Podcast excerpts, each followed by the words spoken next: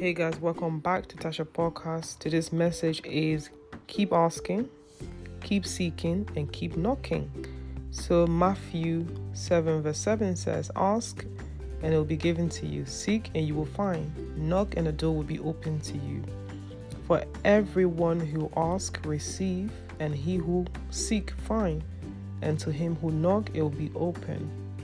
Or, what man is there among you who, if his son asks for bread, will give him a stone? Or if he asks for a fish, will give him a serpent?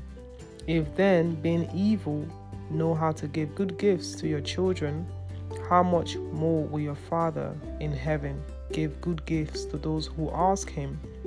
Therefore, whatever you want, ask God, and he will fulfill your desire.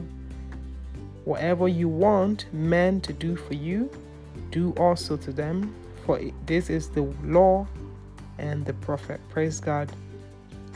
What I love so much is asking because when you ask God, you will receive your dreams will come to pass. Whatever you're asking God for, believe it because without faith, without belief, doesn't work. You have to believe it, you have to receive it in the spirit, and it will be manifested in the physical realm.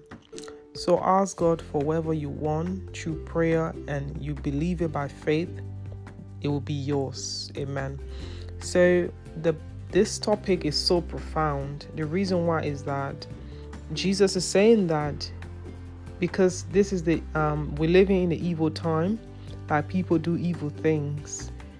Um, God is saying that even though they're evil, the people they are evil, they know how to give good things to their children. How much more will God, who is in heaven, give good gifts to those who ask Him? So imagine if your people can do evil things to you, and they also can give you good things. What about God, who is sovereign, who is reverent in all things, will give you your heart desire? So ask God today receive God today. Pray to God for everything that you want.